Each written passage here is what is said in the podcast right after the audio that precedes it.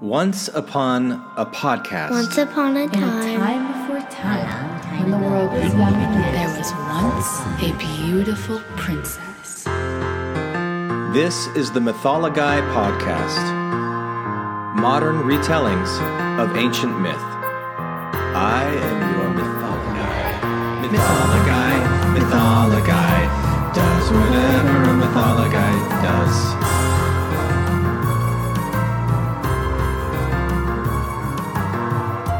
Today's episode The King and the Clever Girl.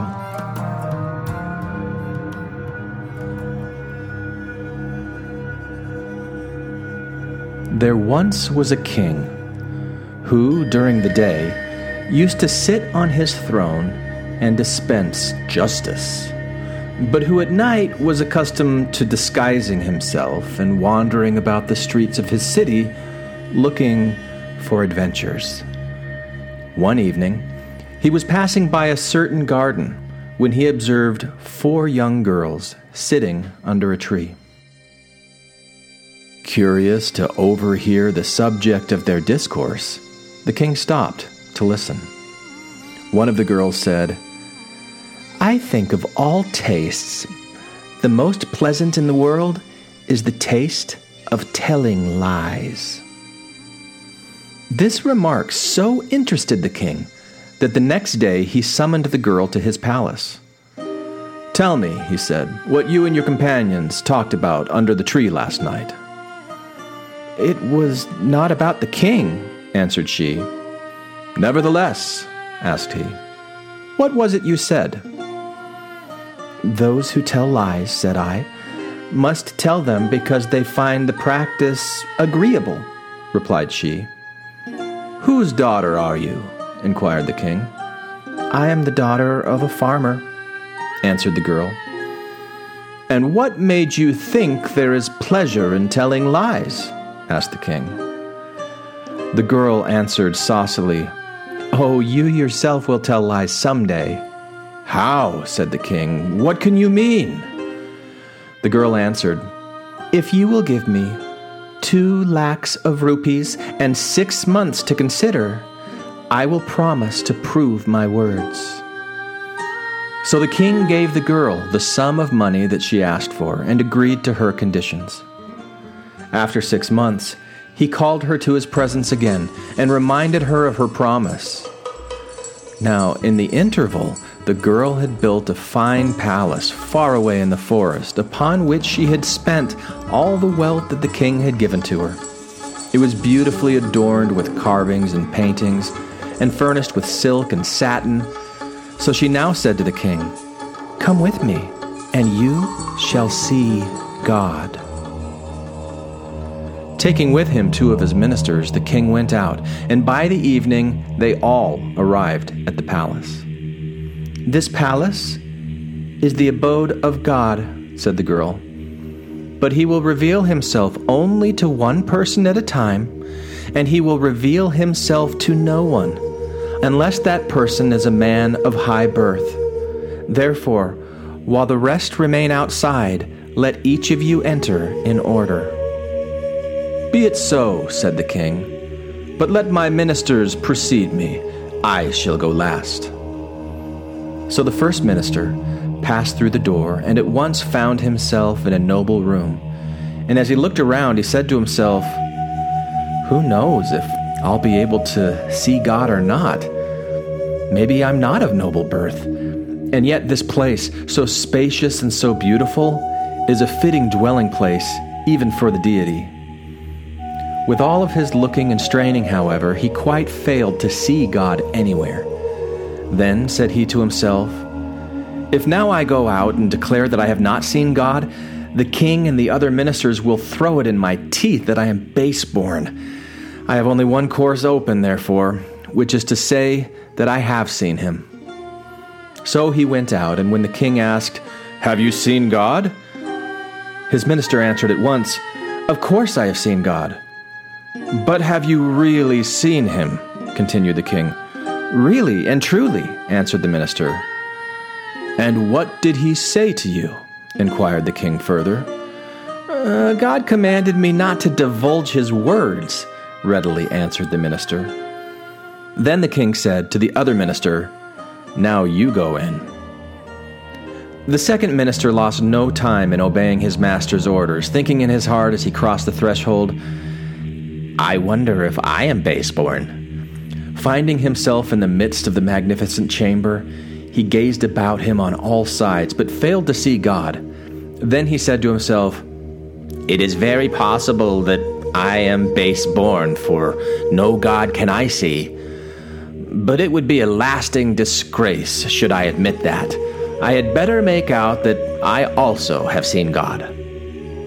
Accordingly, he returned to the king, who said to him, Well, have you seen God?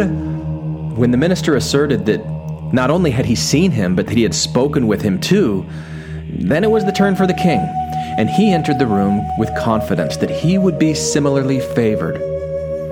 But he gazed around him in dismay, perceiving no sign of anything which could even represent the Almighty.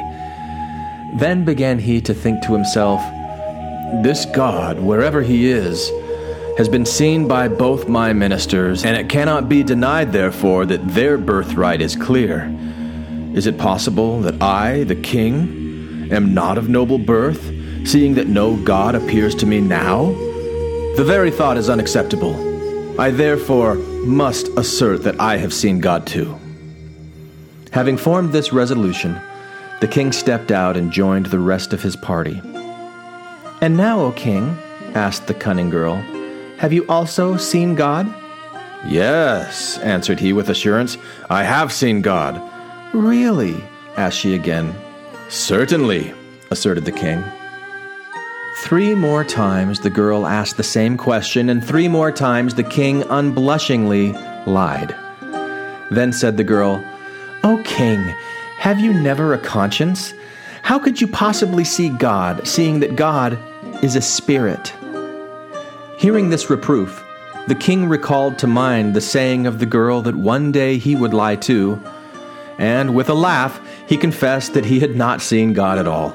The two ministers, beginning to feel alarmed, confessed the truth as well. Then said the girl, O king, we poor people may tell lies occasionally to save our lives, but what had you to fear? Telling lies, therefore, for many, has its own attractions, and to them at least, the taste of lying is sweet.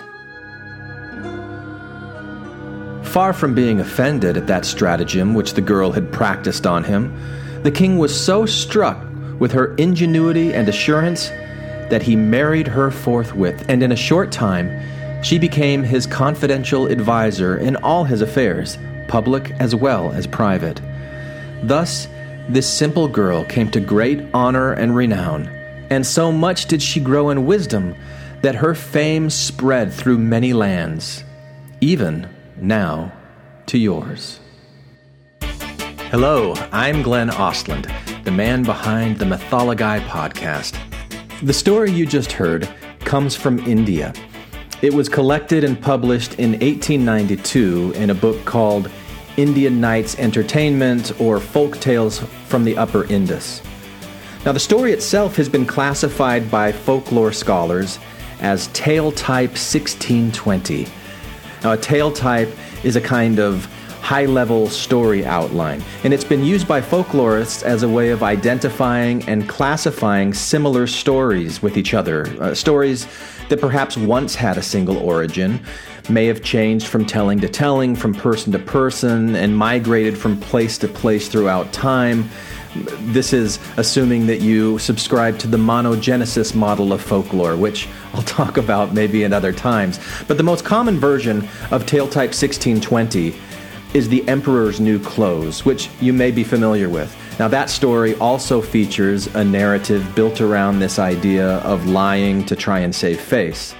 Now, the details in these stories and the events that they're describing may never have actually happened, but that doesn't mean that people in real life don't lie to save face, or even just for the fun of it. So, once again, we have a traditional story that helps us understand at least a little about what it means to be human. But that's what myth does for us, doesn't it? It explores human truths through story, fiction, metaphor, And that's what I will be doing with this podcast. Now, I'm a writer, I'm a podcaster, and I have a master's degree and a PhD, ABD, in folklore from Indiana University. I've heard a lot of myths throughout my life, a lot of legends, a lot of folk tales from all over the world. I love telling these stories and exploring what they mean. Now, if you like this podcast and you want to see it continue, please give Mythologuy a five star rating and write a short review on iTunes. And if you want to hear more discussion and analysis behind these stories, come support me on Patreon and get access to exclusive content not available to the general public. You can also like our Facebook page and receive notifications with every new episode released. I'm Glenn Osland, and I am your Mythologuy. Until next time, keep integrity in your heart and your lies just in these ancient stories. I love it.